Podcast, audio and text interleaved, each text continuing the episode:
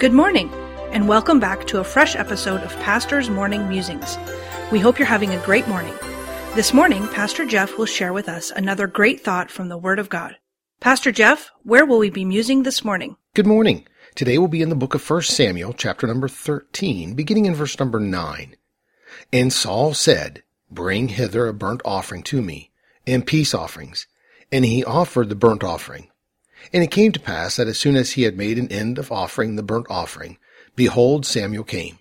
And Saul went out to meet him, that he might salute him. And Samuel said, What hast thou done? And Saul said, Because I saw that the people were scattered from me, and that thou camest not within the days appointed, and that the Philistines gathered themselves together at Michmash. Therefore, said I, the Philistines will come down now upon me in Gilgal, and I have not made supplication unto the Lord. I forced myself, therefore, and offered a burnt offering. And Samuel said to Saul, Thou hast done foolishly. Thou hast not kept the commandment of the Lord thy God, which he commanded thee. For now would the Lord have established thy kingdom upon Israel forever. Whether we want to see it or not, King Saul was a very smart man. He was chosen by God for his stature, but also because he was very intelligent. God chose Saul to lead his people.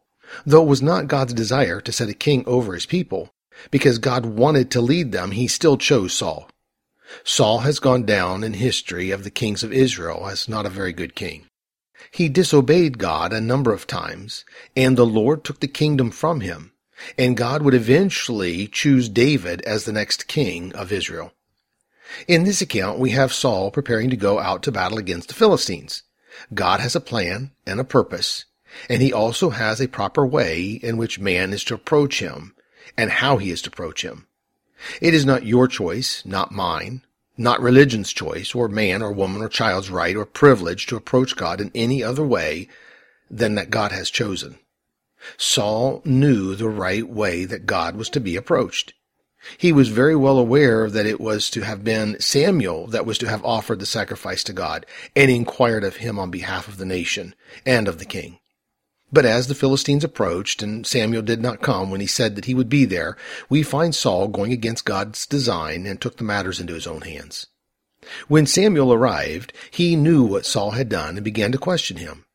I think we really need to take note of what Saul said. In verse 12, Therefore said I, The Philistines will come down now upon me to Gilgal, and I have not made supplication unto the Lord. I forced myself, therefore, and offered a burnt offering. As I thought about this today, I realized that we sometimes are just like Saul, and we lie to ourselves to justify our actions. Saul bought his own lie. Oh, maybe it started out as just a little white lie or a twisting of the truth in his mind, but it was still a lie that he told himself. And God was not fooled. God had not bought the lie that Saul had told. And Saul paid the price for his actions. His lie could not stop them. I wonder how many times we try to justify our actions or motives telling ourselves lies, hoping to make what we did or think acceptable. But we have to remember that God is not fooled by our lies, half-truths, or self-justification. Jesus said in John 8:31, Then said Jesus to those Jews which believed on him, If ye continue in my word, then are ye my disciples indeed, and ye shall know the truth, and the truth shall make you free. The preceding program was produced by Dr. Jeff Harris, pastor, author, and chaplain. Please tune in again tomorrow morning for another fresh episode of Pastor's Morning Musings.